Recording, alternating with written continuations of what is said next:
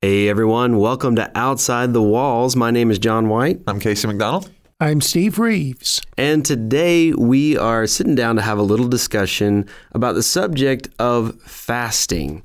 Uh, this is a subject that was brought up on Casey and I's uh, Monday morning show, Coffee Time. If you haven't seen our live show, 8.30s on Monday mornings, we just sit down and have coffee and, and go through scripture. And it was several weeks ago, I guess, that uh, we fasting came up in in the story that we were looking at, and someone said it would be really neat if you guys sat down and talked a little more about fasting. And we just felt like, hey, what a, what a great way to discuss that through a podcast. Sure. And I think that you know the the subject of fasting is one that we kind of struggle with. We don't do it a lot in the West. Uh, we it's it's more common in other parts of the world.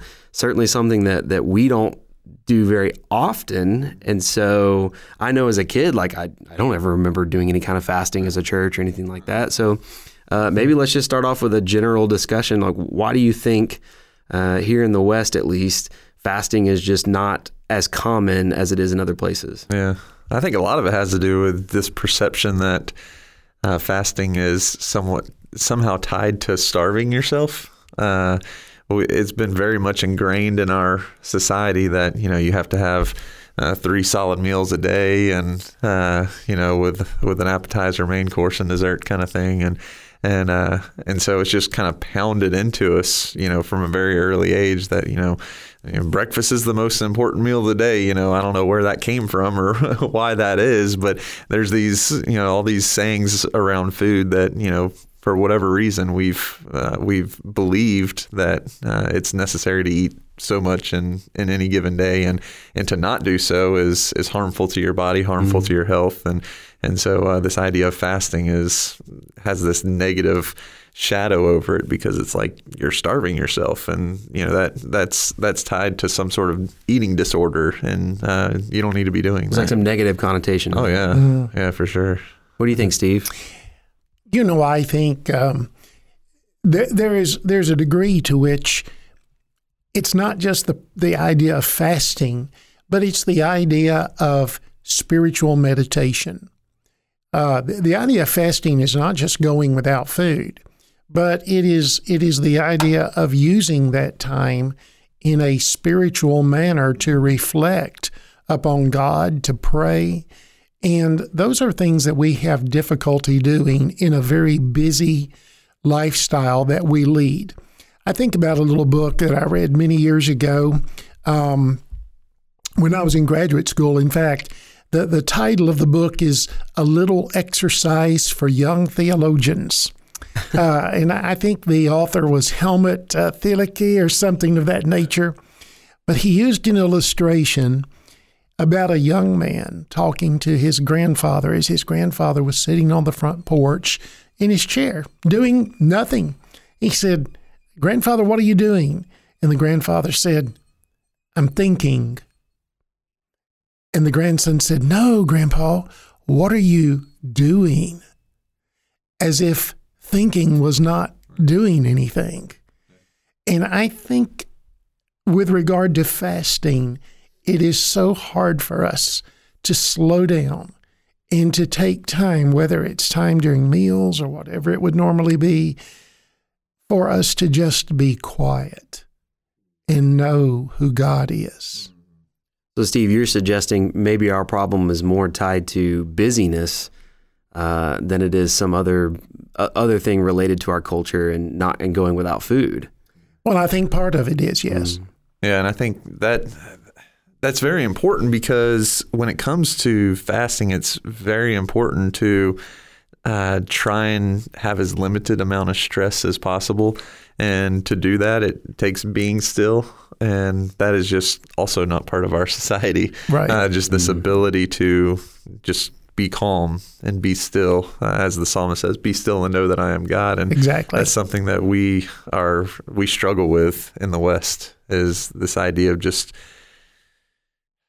taking deep breath and just chilling. Right. Well, throughout the Bible, fasting is found in connection with prayer. Mm-hmm. And you think about Jesus during the time that he fasted in the wilderness. uh, 40 days there. What was he doing? He was he was praying. He was communing with his Father in heaven. Uh, Casey and I were talking about just a few minutes ago when Saul uh, saw uh, Jesus on the road to Damascus or was blinded, and, mm. and, and Jesus spoke to Saul.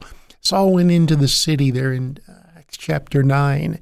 For three days, he ate nothing and he prayed. So it was always this idea of fasting was a time of prayer, a time of meditation. And that those are disciplines that are practically unheard of in many segments of our society.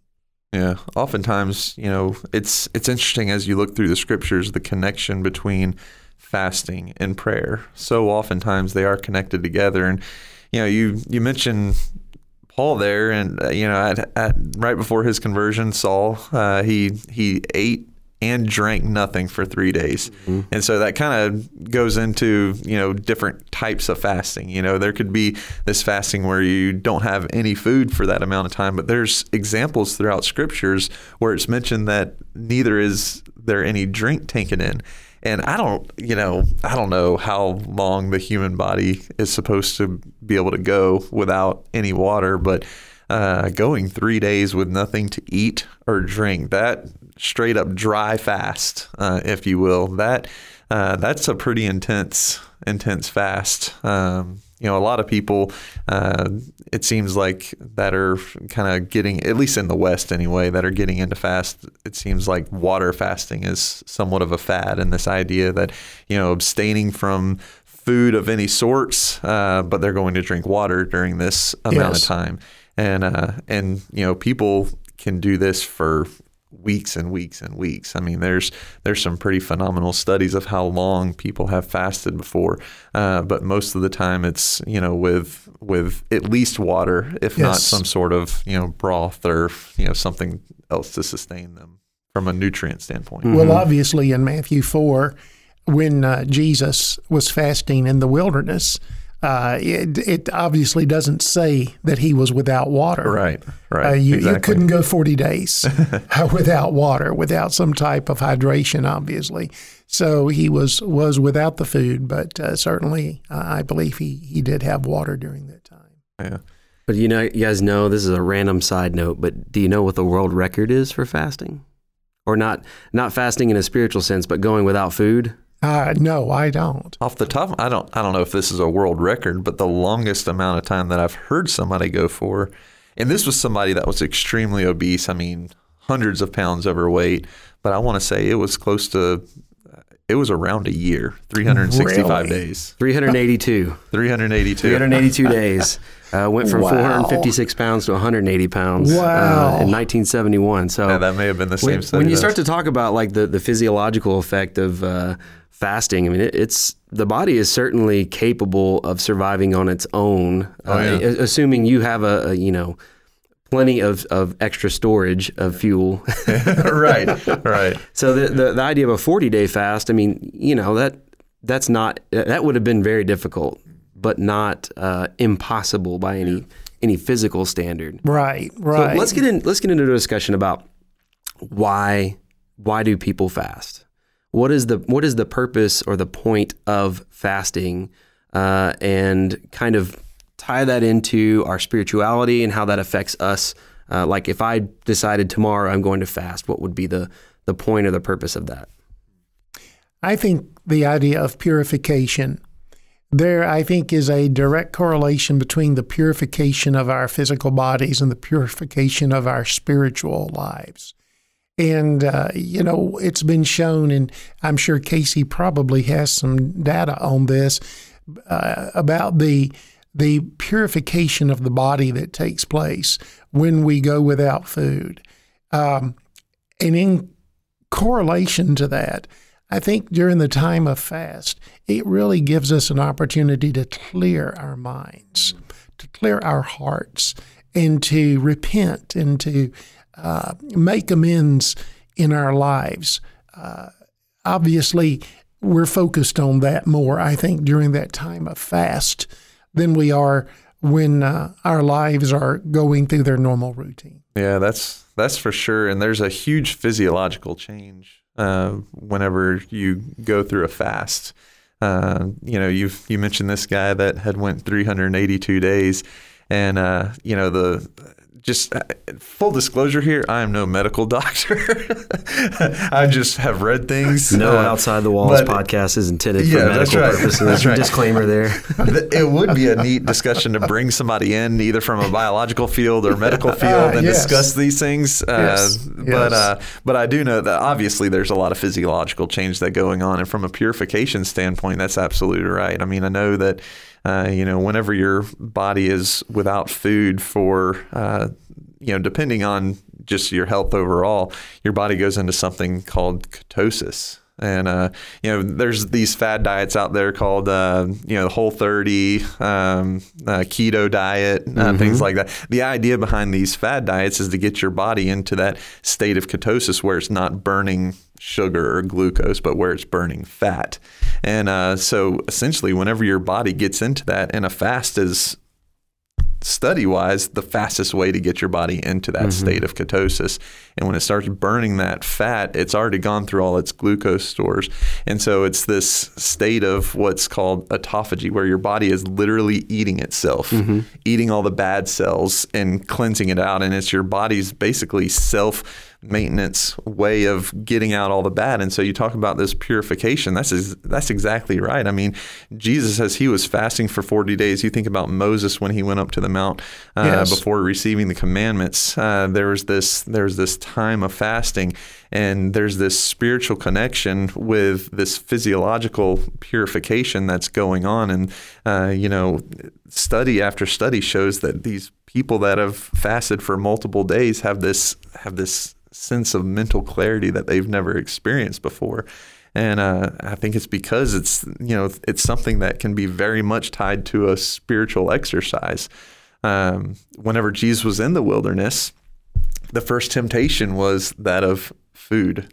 You know, he had been tempted for 40 mm. days, and uh, mm. and so he's tempted with food. And I think what Jesus says in response to to that temptation is very enlightening to this study of fasting, and that is that man shall not live by bread alone, but by every word that proceeds from the mouth of God. And so uh, there's there's very much this spiritual connection to and, and purification of your mind and your soul uh, along with your body during this during this fast. That is you know very clarifying. Yeah, and I, and I love Jesus pointing out uh, this this idea that like I'm focused on the words of God. I'm focused on my Father and what He wants right right now. I'm taking right. a break from the physicality of being a human here on Earth.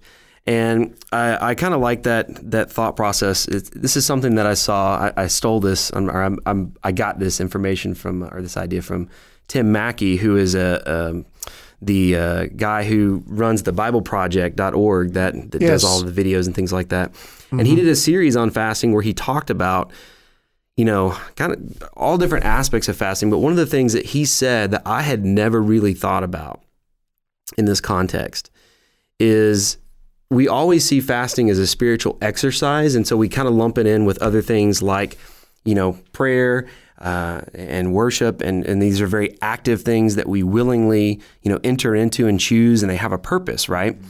He said, but fasting, I think, has another element in that fasting is very much a, a spiritual response to things that are going on. And he started looking through different parts of Scripture because he said, you know, fasting is there's not like a how to you know fast guide in Scripture. Uh, or here's why you do it. Here's what's happening.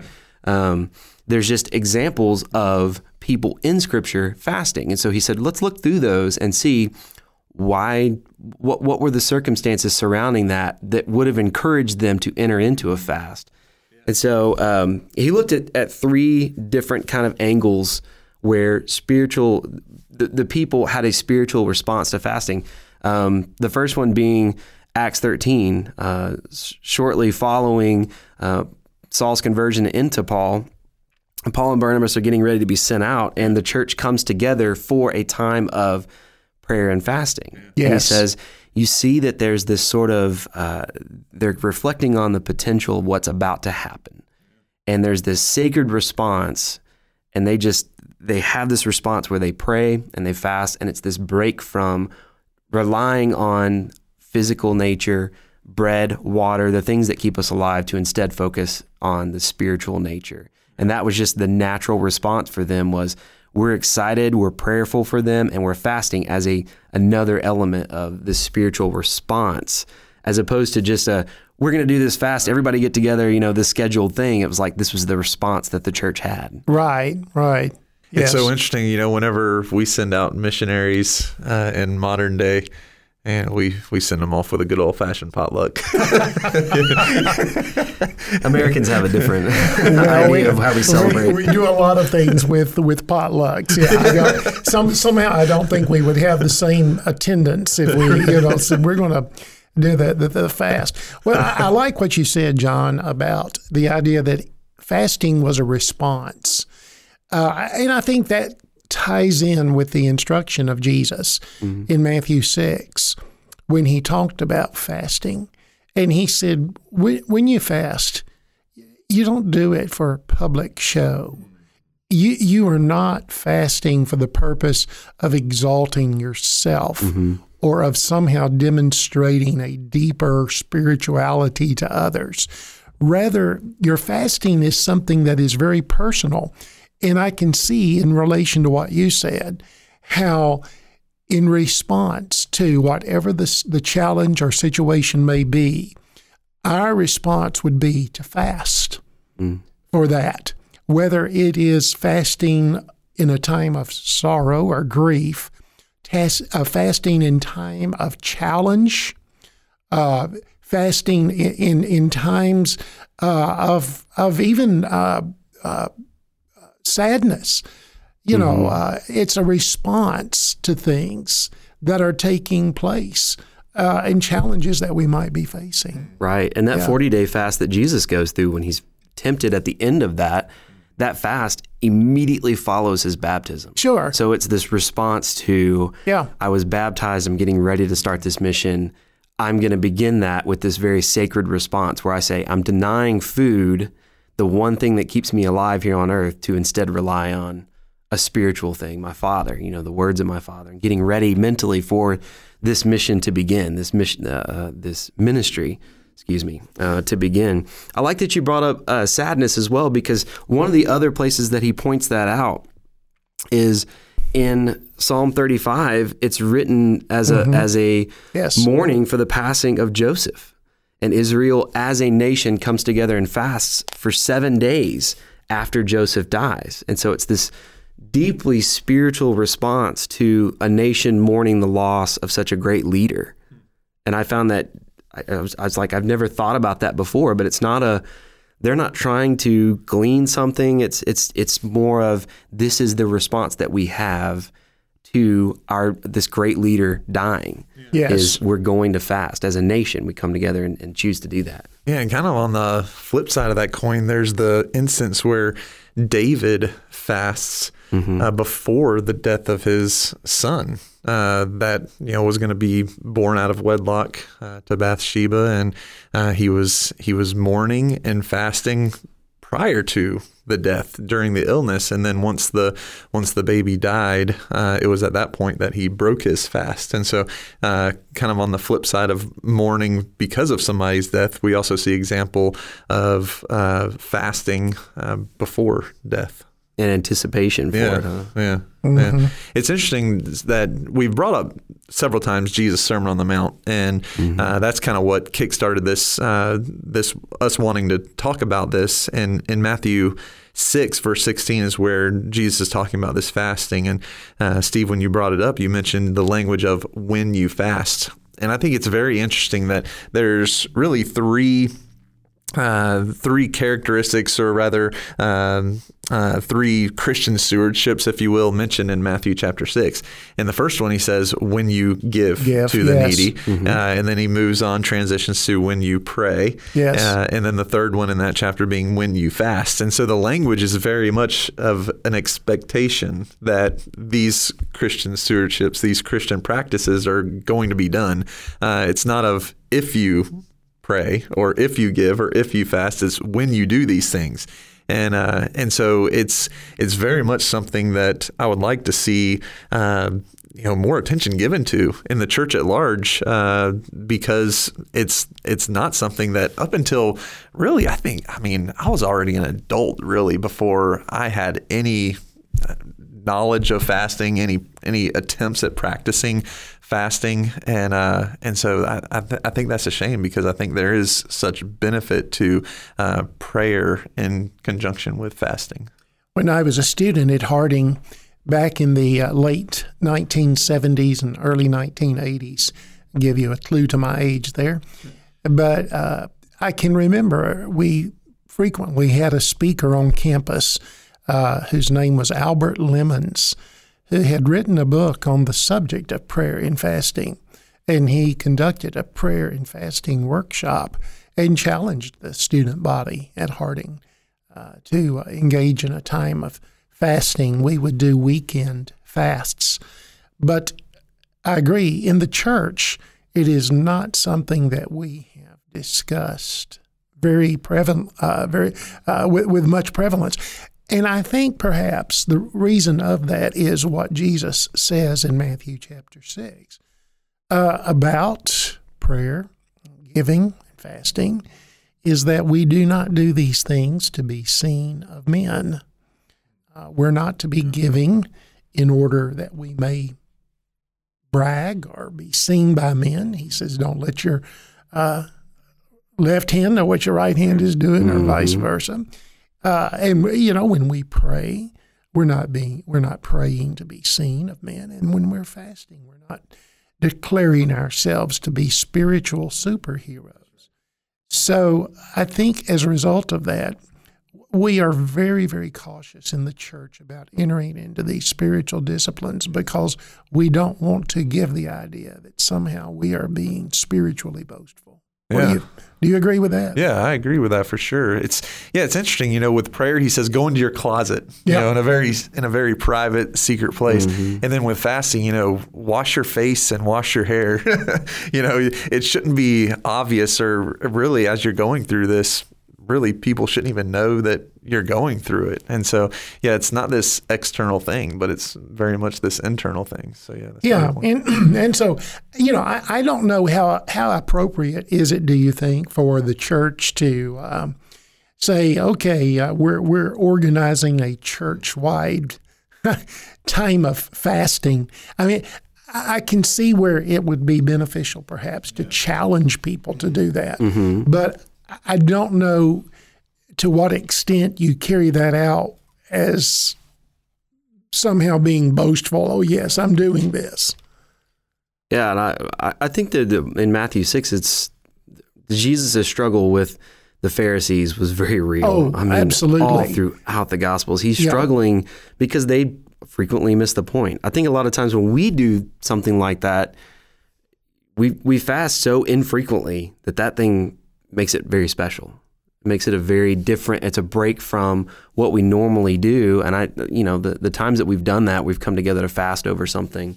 Um, it, it's usually a great public response to what's happening in the world. Of course, we we did that during the coronavirus, just thinking about everyone who was suffering and dealing with, um, you know, the virus and everyone, all the, the sort of secondary consequences of that virus. And, and as a church, we just said, hey, we, we need to come together and we want to do something special about that. You know, we want to do that together as a response and, and very much mirroring what we see in scripture where all of Israel come together to fast and, and, mourn or deal with something. You know, they're, they're, they're responding in a spiritual, in a physical way to a very spiritual thing.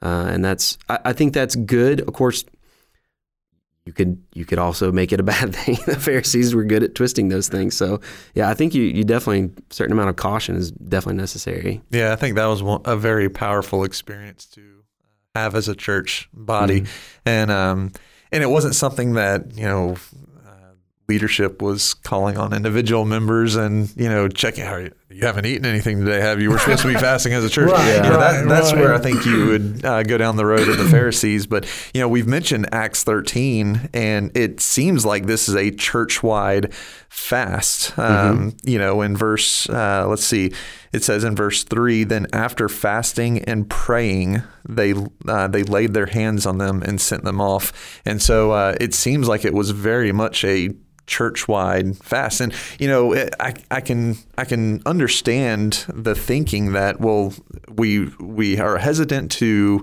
encourage uh, public fasting amongst our members because we don't want it to be something that is seen by men. And yet we'll we'll pass the offering plate very much Right, very much right. public, or we'll have you know public prayer and so these these other two out of three stewardships that are mentioned by Jesus in his Sermon on the Mount we do in a very public way uh, on a very regular basis um, and Well, I yet think- fasting we don't I, I think there's a reason for that. Uh, neither one of them, I think, requires the personal uh, involvement that a fast does. Now, you know, we can give, uh, and hopefully we have the means to give. We can say a prayer, we can word a prayer, either publicly or privately. But when you talk about fasting, about denying yourself, one of the basic uh, uh, enjoyments for us. And that's another thing, too. In the Western world, we eat for pleasure. Oh yeah. Mhm. And that's not necessarily true in other parts of the world where people eat out of necessity. I mean, you know, you just look at the obeseness in our society today. Food for us is far more than just energy for the body. Food for us is a pleasure, it is an enjoyment. It is for some people maybe a crutch, an emotional support. we have our comfort food oh, Yeah. ab- The abs- whole that's a whole genre of food Oh, in yeah. America I mean, comfort food. Yeah, abs- absolutely. so, so for us, when we think about fasting, it, it is a very, very personal uh, thing and sacrifice in that sense for us. Well, well, let me just ask you guys this question: What if, what if churches challenged our people? And what if Christians were just real serious about this, not bragging about it, not being public about it? But what if Christians and churches really took the idea of fasting seriously? And we said, we are going to set aside a weekend or even a week, whatever it may be, and we are going to pray. Now, I hear people talking constantly about our nation and how our nation has, has uh, you know, uh, drifted away from morality and Christian principles. And obviously, we see so many things taking place in our society. What difference do you think a church wide, and I'm not talking about just congregation, but church wide fast, if Christians really were serious, do you think it would? What, what difference would it make? I think that's huge. I think it's immeasurable Uh, yeah, it, I mean uh, the fact that we that we don't fast, it's like you said, it's, it's a direct reflection of our culture. So it's it's almost like that would have a much deeper impact than in places where it, they do it very often. You know, I, I- I think it's it's something that would be huge. And you talk about, you know, the nation sort of losing its Christian principles and things like that. That was the third thing that Tim brought up in his in his sermon series on fasting that I listened to was one of the responses was in response to sin. And so in, in 1 Samuel uh, chapter 7, you see Israel again fasting as a nation after being called out for the, their sin and, and sort of turning back to God. This was their spiritual response. So maybe maybe we need to say like, hey, this is part of us acknowledging uh, as a nation and as individuals too our own personal sin and the need to respond to that, the need to do something about that, and do something that will clarify and help bring uh, a sense of, of clarity and wisdom about moving forward, not only as individuals, but as a nation. I can't help but to feel that it would be so significant if Christians would engage in that activity of Mm-hmm. prayer and fasting. It, it's one thing to get up and to pray, and we often do, and I appreciate the prayers. I sincerely do. That say, Lord, you know, help us to turn back to you, help our country to turn back to you. But can you just imagine if thousands upon thousands of Christians said, We are going to set aside this time, and not only are we going to pray, we're going to fast over the sin of our country and over the sin of our society, not just our country, but the world. I can't help but to picture that would be huge in terms of turning things back towards the Lord. Yeah, there's this there's this sense of having skin in the game. Exactly. You know, That's uh, a good good analogy. you know, you, we want you to have some investment into this into this prayer, and uh, making a personal sacrifice such as that would uh, would do it. You know, that would that would have skin in the game for each individual Christian, and you know this this idea of fasting for you know the sins of a nation uh, that can also be seen in Ezra uh, chapter Yes. ten verses six I or was seventeen. thinking about that Uh, passage. Ezra, you know, very much mourns and fasts uh, for the, for the sin of the nation, and uh, and so there is a biblical example of that of that um, you know that sense of fasting for you know a larger group of people rather than just yourself. Yeah. Well, I, I I think that another thing we need to do is to bring this into a very uh, personal level because it- it's not a common practice, and normally we re- we only do it. I mean, very infrequently uh, as a church altogether. But if we're going to talk about doing something more often, Steve, as you're suggesting, like that would help us. It, it's got to be something that we start to think about as a regular Christian practice, something that we've got to put into practice, and maybe even more importantly so for us because of our culture, because of our view on food and sort of eating for pleasure and things like that.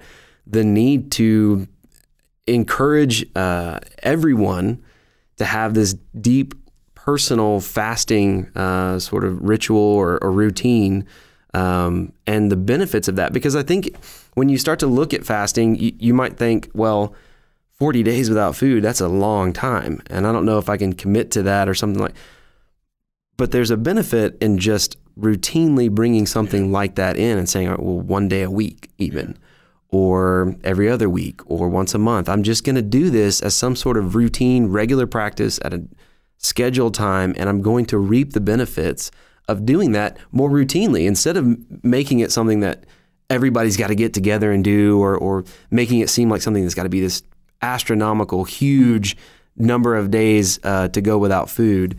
Just saying, you know what? How about a day? How about taking a day and being a little hungry and disconnecting myself from the physical in order to pursue the spiritual? Yeah. Uh, Right. If you look at the early Christians, they very much did it on a routine basis. Uh, it was it was tradition for the Jews. Uh, one of you guys might know the specific days that Jews practiced fasting. I want to say it was maybe Tuesdays and Thursdays. Uh, and when Jesus' disciples came along, they they started doing it on maybe Mondays and Fridays. I can't remember specifically, but it was two days out of the week. In fact, there's even an interaction with uh, you know Jesus' disciples and the Pharisees. You know, questioning, uh, well, you know, why don't your disciples you know fast a certain number of days of the week? So there's this Yeah, tradition amongst Matthew the 15. yeah, so there's this tradition going on, uh, and then even into the first few centuries uh, after after Christ, uh, there was regular set days that Christians would fast, and so we've you know somewhat kind of gotten away from that, uh, at least in the West, and uh, and so you know having a having a church instituted day of fast uh, that that's interesting. Uh, you know we uh, maybe having a, a consistent day where we encourage the congregation to do so, but it not be one of those things like we talked about earlier, as far as you know, calling on people, making sure that they're you know uh, fulfilling Yeah. their fulfilling their personal obligation as a Christian. You know, uh, but yeah, having having just a designated day, I think uh, could mean a lot. Casey, I know you've done some study on this uh, uh, that that has been quite intense, um, and you were sharing with me recently some practical things about personal fasts. Uh, I know one of the things you mentioned to me was the best time to begin a fast, uh, not necessarily in the morning, but rather beginning a fast in the evening. Uh, elaborate on that a little bit. Okay. Well, I'll I'll start by telling a story, and this is something that I want to ask you guys as well. What is a personal experience with a fast? And so, my personal first experience with a fast was when I was in college, and we were in a class and we were challenged to take up a, a spiritual exercise. And so I decided, well, I've, I've never done fasting, so that's what I'm going to do. And so uh, I decided, I think it was like a Saturday. All right, I'm gonna I'm gonna wake up and I'm not gonna eat anything until uh, until the next day. And so skip breakfast, super hungry. And it's like, okay, I've only been into this for an hour so far, and I'm already feeling like I'm gonna die. And so, uh, you know, skip lunch, and it's it's even worse. It literally feels like my stomach is eating itself, and uh, and so you know, the hunger would somewhat abate. You know, I'd drink some water, and that would somewhat uh, calm it down. And by that night, I mean, I could not sleep that night. I could not go to sleep at all. Uh, I maybe got a couple hours of sleep that night.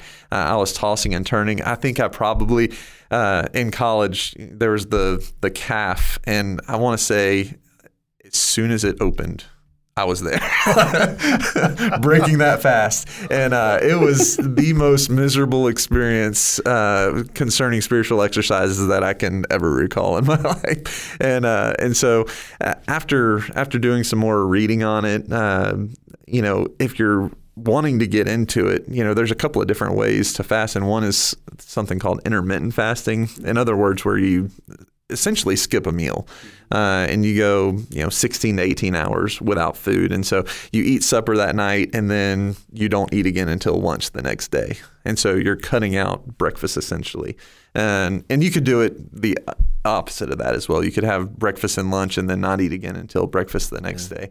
But uh, that kind of breaking I guess breaking your body into this idea of fasting and uh, and going trying to go 16 to 18 hours. And and so doing that it's it's the same as you know exercising or lifting weights uh, conditioning.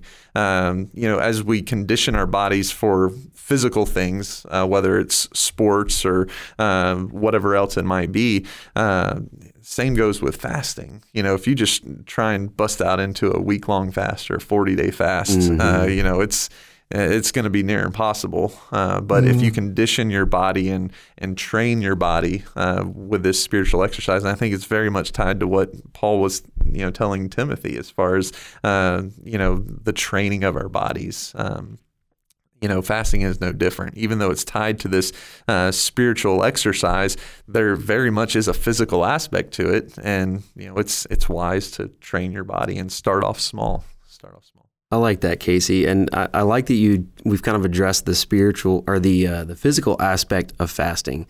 But something I find interesting is fasting almost always in Scripture is tied with another practice.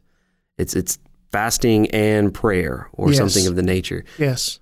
What are some things, we'll kind of close with this question. Um, what are some things that if somebody says, I want to fast, I'm going to sit down and do a fast uh, for a day or two days, right? Beyond just going without food, what are some other things that someone could do in trying to focus on the spiritual and trying to focus on having clarity and thinking about a, maybe a specific problem or a reason why they're fasting, or if it's just a, a normal routine thing for them. What are some things that they could do spiritually, uh, like prayer, or alongside that, that pairs very well in helping us find that clarity and helping us see what it is God wants to say to us? I'm glad you brought that up. Uh, my wife's uh, youngest brother is an elder uh, one of the congregations in North Carolina, and he was telling me several months ago they had challenged their congregation uh, to enter into a media fast, mm-hmm. where for a certain period of time they would turn off the television in their homes.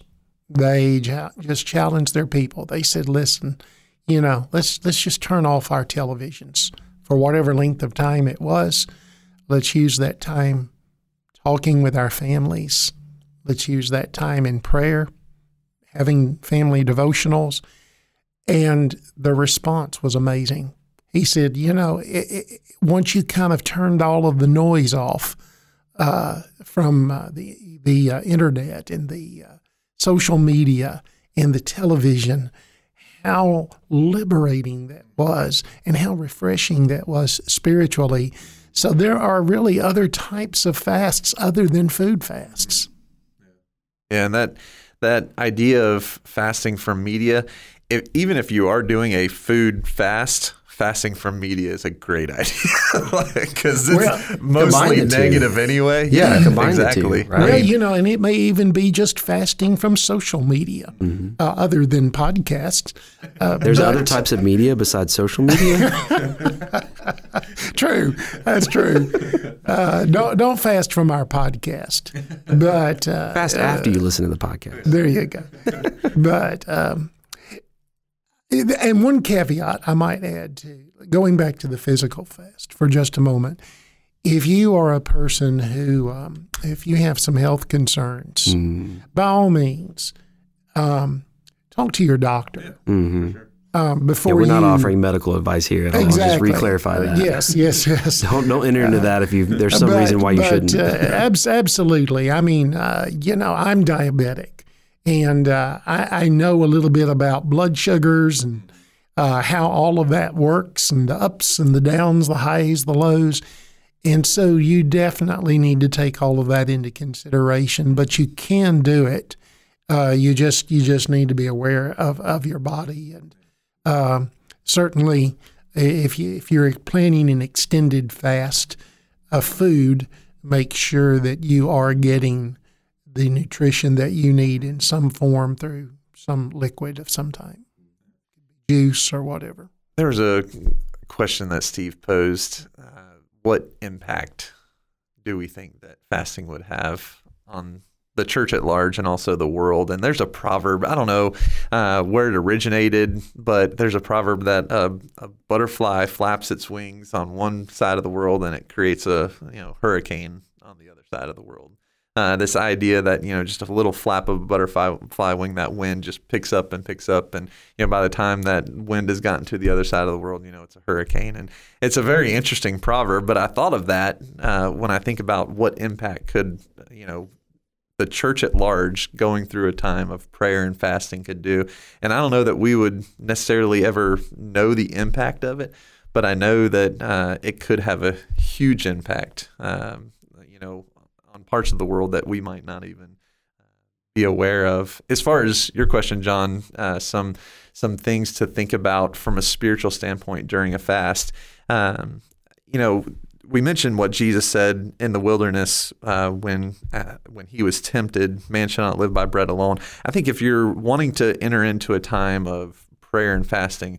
It's a great time because you're not going to be eating. You'll be amazed at how much time you spend eating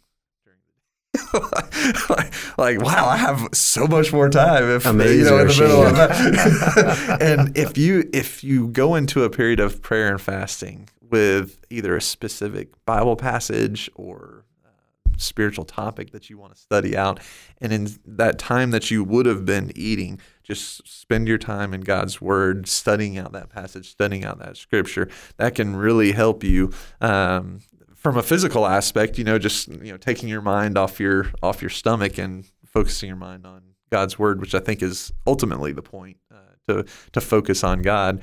Uh, that can be a, a practical yet spiritual way to get us through fasting and actually have a you know spiritual beneficial outcome from a fast. Mhm. I was- have I have known people who, in their fasting, have prayed for specific countries, utilizing uh, you know a fasting by uh, not eating lunch or dinner or breakfast or whatever, but uh, utilizing that time they normally would have eaten that meal to pray over a specific country um, or to you know to pray for a specific need. Um, yeah. Something I was going to say is uh, to go hand in hand with Scripture is also a focus on writing. It's something else that we don't do a ton of uh, in our world today, besides typing out on a computer and on social media. Or thumbs with a cell yeah, yeah. So if you're gonna if you're gonna put that uh, social media side too, something that you might do while you fast and pray is do a little bit of writing and reflection on uh, what are you kind of realizing as you go through this experience? And what are some questions maybe that you have about life uh, your future or, or something that you, you have on your mind or, or someone that you're concerned about? Just taking the time uh, in the middle of that to read scripture and then reflect on that and write a little bit about uh, what what is that scripture saying to you or what you know what do you kind of see uh, God pointing you towards and, and how do you feel about whatever it is that you're thinking on as you fast uh, or the purpose for your fast whatever has prompted you to, to go into that and taking some reflections and writing out some prayers and, and thinking about uh, these different things I think writing is something that can be deeply tied to that and, and you don't have to have your phone to be able to do that, right? If Yeah. you're gonna if you're gonna break from the media, you can sit down Yeah. and, and grab grab the. At my house, you'd have to you'd have to look pretty far to find the line paper, but I, I could find some somewhere, I'm sure, and and do a little bit of writing. Yeah, it's interesting to see studies of the the psychological connection with pen to paper and uh, the the difference that it has on brain waves when you're actually writing something down as opposed to typing it. And so it is I think that- deeply personal. yeah. Deeply personal. For years, I have kept a journal. Uh, I would say for 40 years almost, I have kept a journal. And uh, I still, I keep them. I, I've got them in a box in my office. And uh, it's, it's more difficult for me now due to my eyesight because I have a hard time seeing lines on paper. And, uh, but there is something about putting pen to paper that is deeply personal and very, to me it has been very very rewarding Something else that you could do if you're embarking on a fast and connecting it with prayer is, you know, there's there's maybe a misconception that during a fast you need to uh, not have any physical activity because you're not taking in food, which is our energy source. But that's really not the case at all. I mean, I mentioned earlier that you still have a fuel source. It's just no longer sugar. It's you know your fat, your body's burning fat, and so you can still be physically active. And so get out and take a walk in nature while you're praying to God. uh, you know, uh, you don't have to just sit around on your couch. I mean, get outside in God's nature and and talk to Him. great idea hmm Get out on the uh, the Cersei bike trail is really nice and pretty this time of year. It So lots of walking to do, lots of wildlife to see. So get out and uh, get out into nature. What a great connection. Well, uh, I think that just about wraps up our discussion on fasting. Uh, we're glad that you guys chose to join us today, and hopefully, this will prompt you to to participate in a spiritual exercise that's a a little, I wouldn't say unknown, but underutilized within Western culture.